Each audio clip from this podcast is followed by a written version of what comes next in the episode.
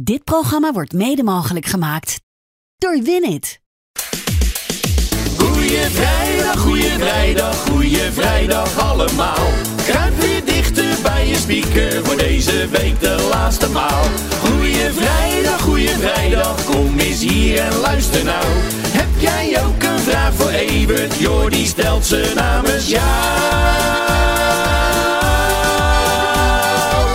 Want Strik Privé is er voor jou. De allereerste van maart, Jan. Nou, heerlijk hè? En wat zie je gaan... Ja, oh, ik zie er goed uit. Ja, je ziet er goed Oh, uit. nou, dankjewel. Je, Eh, je, je haren zitten goed ook. We gaan eh, richting de lente hè? Ja, Heerlijk. en je bent ook zo aardig. En ehm, ik Nou, vind pas- je lief. Pas maar op. Het, het is Nationale Complimentendag vandaag, Jan. Oh, Ja, je dacht van waarom zit ik dit nu allemaal op te sommen? Maar het is Nationale Complimentendag. nou, ik vind je ook heel fijn. Oké, Ehm, Jan, voordat wij natuurlijk naar het Songfestival gaan, want Ja. we hebben nu eindelijk dat liedje. Jij staat hier nog te stuiteren in de studio, maar daar zo meteen alles over. Gaan we eerst even naar het laatste nieuws, wat zojuist uit de printer komt rollen. Maxime Meiland, goed nieuws voor haar. Jazeker, dat hadden Ja. we aan de ene kant ook wel een beetje verwacht dit. Want eh, je moet het allemaal maar bewijzen. Ja. En ik dacht, waar is Peter Schouten nou mee bezig? Die zal dan toch wel goede bewijsvoering Hmm. hebben. Ja, hoe- dit, dit is een hele moeilijke kwestie natuurlijk. Ja. Eh, het valt, valt niet te bewijzen. Het boek hoeft geloof ik niet uit de handel. Precies. Ze hoeft geen schadevergoeding van 90.000 euro te betalen. Dat was ook wel echt een bizar bedrag, hè? Wat- Ja, dat wordt in Nederland toch nooit uitgekeerd. Ja. In dit soort zaken in ieder geval niet. Nou ja, het is, het, is, het is wel een beetje zo. Hij heeft zelf de media opgezocht. Ja. Want wij hadden anders nooit geweten wie die meneer is geweest. Die zij noemde zonder naam in dat boek natuurlijk. Precies. Nou. En eh, ja, de, hij, heeft, hij staat nu voor grote onkosten inderdaad. hè. Ja, hij moet ruim 4000 euro gaan betalen aan Ja. proceskosten, zoals dat dan heet. Ja. Ja, ik wacht nog op een eh, reactie van eh, Peter Schouten, de advocaat, die je Ja. zojuist noemde. De advocaat dus van die vermeende verkrachter. Maar ja, voor nu alleen maar jubelende reacties aan de kant van Maxime Ja. natuurlijk. ja.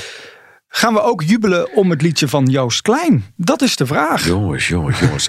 Nou, eh, laat ik vooropstellen dat ik vind het net een Duracell konijn. Wat? Waar, waar net een nieuwe batterij in gezet is.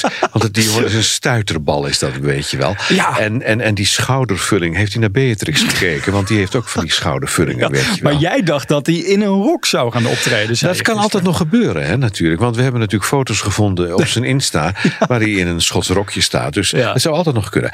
Ja, eh, wat vinden we ervan? Het is, het is, het is niet mijn, mijn muzieksoort. Dat, eh, dat is duidelijk. Maar dat is een generatiegevalletje. Hmm. Ja. Want hij heeft heel veel jonge aanhangers. Ook in het buitenland hebben we begrepen. Zeker. Duitsland, geloof ik. Oostenrijk. Maar als ik nou eens kijk, en eh, jij kijkt met me mee naar eh, wat daar in die zalen zit bij dat Eurovisie Songfestival. Dat zijn allemaal heren van boven de 50 jaar. Ja.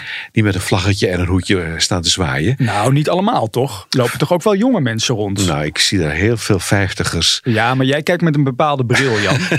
dat is waar. Ja. Dat is misschien waar. Nee, maar eh, de- de- heel veel jeugd zit daar niet in die zaal. Ik bedoel, Nee. er zitten geen kinderen. En het is toch een beetje inderdaad, ja, eh, voor jonge mensen inderdaad. Ja. Het zal eh, misschien eh, slagen. Ik heb wel begrepen dat er inmiddels al vier van dit soort gelijke inzendingen ook zijn. Hmm. Uit andere landen. Dus het wordt nog wel een, eh, een, een dobbertje. Nou, we hebben natuurlijk de bookmakers, hè, die dan dag en nacht klaar zitten achter hun computertje Ja. om dan te gaan ranken. Ik ga je zo vertellen op welke plaats nu eh, Joost staat, maar laten we dan toch ook e- even gaan luisteren. En dan wil ik jou even zien hakken.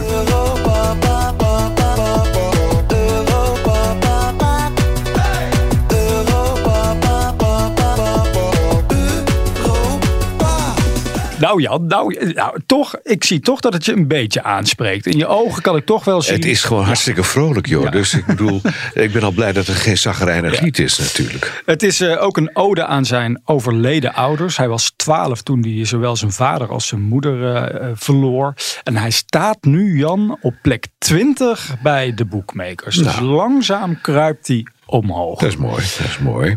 Over odes gesproken.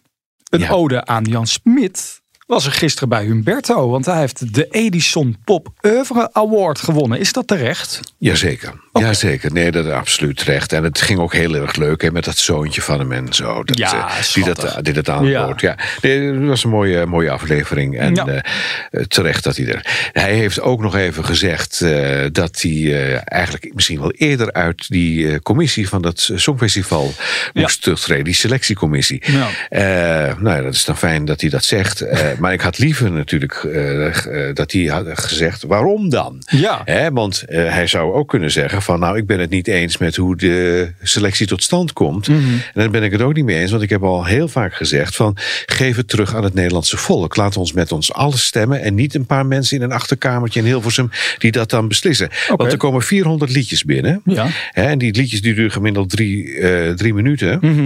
Eh, 1200 uur naar liedjes zitten luisteren. Je gaat mij niet wijsmaken dat die selectiecommissie 1200 uur aan liedjes heeft zitten beluisteren. Deze jongen, die, die klein. Ja, Die Joost. moet, die moet, Joost, die moet eh, van tevoren, moet hij al bij die selectiecommissie, ja, die hebben nu zoiets gehad van, nou, dat kan een kandidaat zijn, we gaan eens naar, nauwkeurig naar hem luisteren. Het venijn van dit liedje, of tenminste zeg maar de oplossing van het liedje, zit aan het einde, wat je net al zei. Ja? Die 400 liedjes zijn nooit van begin tot het eind uitgeluisterd. Dus die Joost Klein is voor mij al eerder opgevallen. Voel je een beetje wat ik bedoel te Ik zeggen? voel wat je zegt. Maar goed, ik weet niet of daar de pijn van Jan per se zit. Ik, ik zag hem gisteren dus aan tafel bij Humberto. Ja. De prijs werd mede uitgereikt ook door Daniel Dekker. Dat is de voorzitter van die jury van de Edisons. Ja. En eh, Daniel is ook jarenlang betrokken geweest bij dat Songfestival. Ook in de tijd dat Jan er al bij betrokken Ja, was. weet ik. En op een gegeven moment vertelde zij van ja, we kunnen wel een boek schrijven. Een boek schrijven met alles wat daar gebeurd is. En ik had het idee dat daar meer achter zat. Dat, er, Ja. dat, dat zij samen misschien wel onder één hoedje spelen. Het zijn ook goede vrienden. Ik denk echt wel dat er meer achter zit. Maar dat Jan zoiets heeft van jongens, laten we dit nu niet weer gaan uitmelken. Ik ben gewoon gestopt. Na tien jaar vind ik het mooi geweest. En door. Ja. Maar dat betekent niet dat hij hier de waarheid spreekt. Nog even over terugkomen op dat liedje. Ja. Dat hebben we toch eigenlijk eerder gehoord, Europa. Is Maar, dat- maar dan ging het niet over papa, maar ging het over opa. Want dat schreef Annie M.G. Schmid Wat? al in 1960, geloof ik.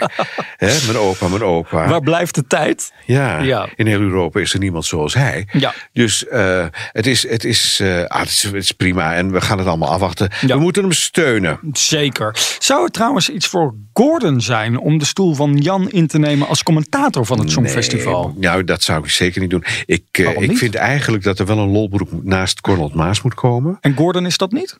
Eh, minder tegenwoordig. Maar Hij ziet de lol er niet meer van in, hè? nee, geloof het ook niet. Nee. Nee, ik, ik zou eh, Richard Groenendijk, dat heb ik al eens Oh. eerder gezegd. Dat, dat, is een, dat is iemand die dat wel kan.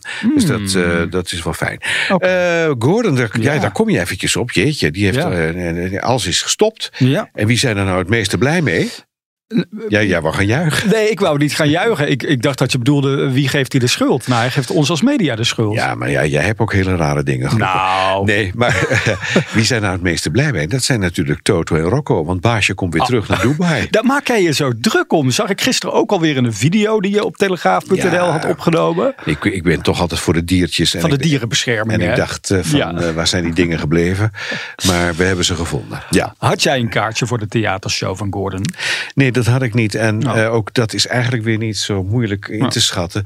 Want eh, ja, zo populair was hij niet meer. En, Hmm. en, en, en ja, er is een heleboel misgegaan de afgelopen week. Hmm. Weken, twee weken.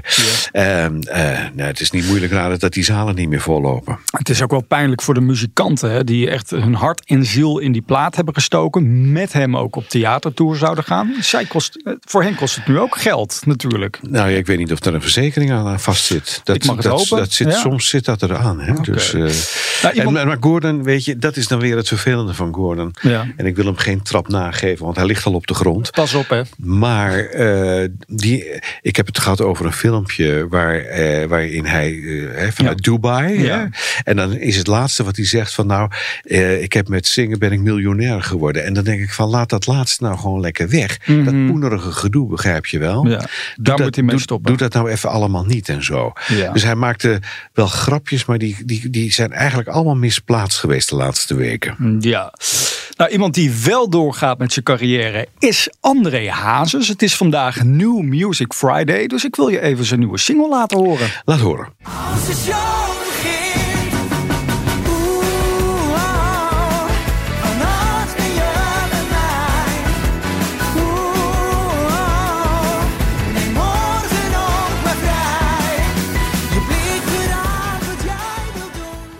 Nou, ik zie je stoel draaien, Jan. Ja, het is, het is lekker. Weet Ja. je, ik vind het prima zo. Ja. Het is weer ouderwets een beetje. ouderwets. Toch? Ja. Ja, en het zit weer lekker in zijn velletje, maar dat is bij hem elk half jaar dat hij lekker in zijn velletje zit.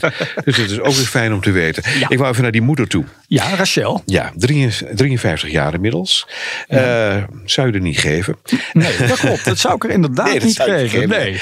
Pas op wat je zegt. Geen lelijke dingen nu. Nee, wat nee voor maar eh, kijk, die vrouw is natuurlijk... eh, ja, er is veel om te doen. Ik bedoel, ze is altijd bezig met centjes verdienen... Ja. en met ruzie maken. en dan denk ik, hou er nou eens gewoon lekker mee op... en ga gewoon doen wat je moet doen. Gewoon de goede oma-rol spelen. Ze heeft kleinkinderen, van, van Roxanne en van André. Mhm. We hebben haar nog nimmer bijvoorbeeld in Artes gezien met haar kleinkinderen. En jij komt daar vaak. Ik kom er heel vaak, omdat ik op jacht ben met mijn jachtgeweer.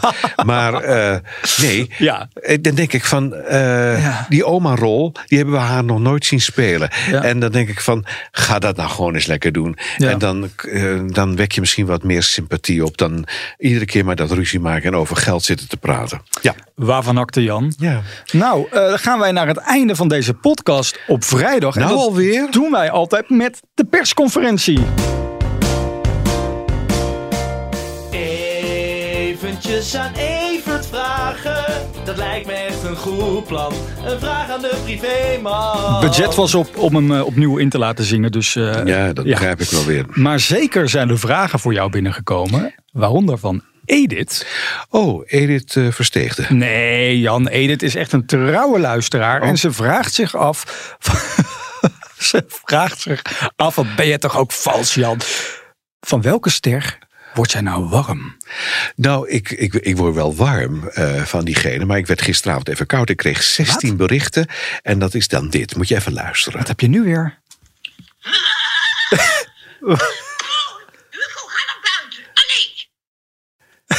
Dit is, Wat, dit is wat- Marijke Hellewegen. Marijke Hellewegen. Ja. Marijke Helwegen. Oh ja, Ja. ja. Jan, maar wat krijg je nu weer binnen? Wat Nou is ja, dit? zij, eh, ze had altijd een poes, maar ze heeft nu een trekpaard. En eh, die heet Hugo. Ja. En eh, nou ja, goed, ze, ze communiceert op deze manier met dat beest. Dus ze zijn een hinnik dan en dat beest begrijpt dat planner. Dus dan krijg je gewoon dit weer. Bij- Hugo. Hugo. Hugo. Niet aan de stroopwafels. Stroopwafels? Eens liggen. Jan, ik, Hugo. De hele buurt hier is in een chique omgeving. In vorstelijk baren. Er- is geen enkel paard dat zo gek doet. Da- Dadelijk beginnen de mensen nog iets te denken. Ga Nou. buiten. Ga naar je eigen stal. ja, Jan, ik wil niet weten wat jij nog meer allemaal op je telefoon hebt. Je hebt gisteren een foto ik laten krijg het zien. ook niet meer uit, toch? Nee. maar hier krijg jij toch stiekem een beetje warm van. Nee, ik krijg het niet uit. Ik krijg het te koud van. Ze moeten ophouden met die berichten.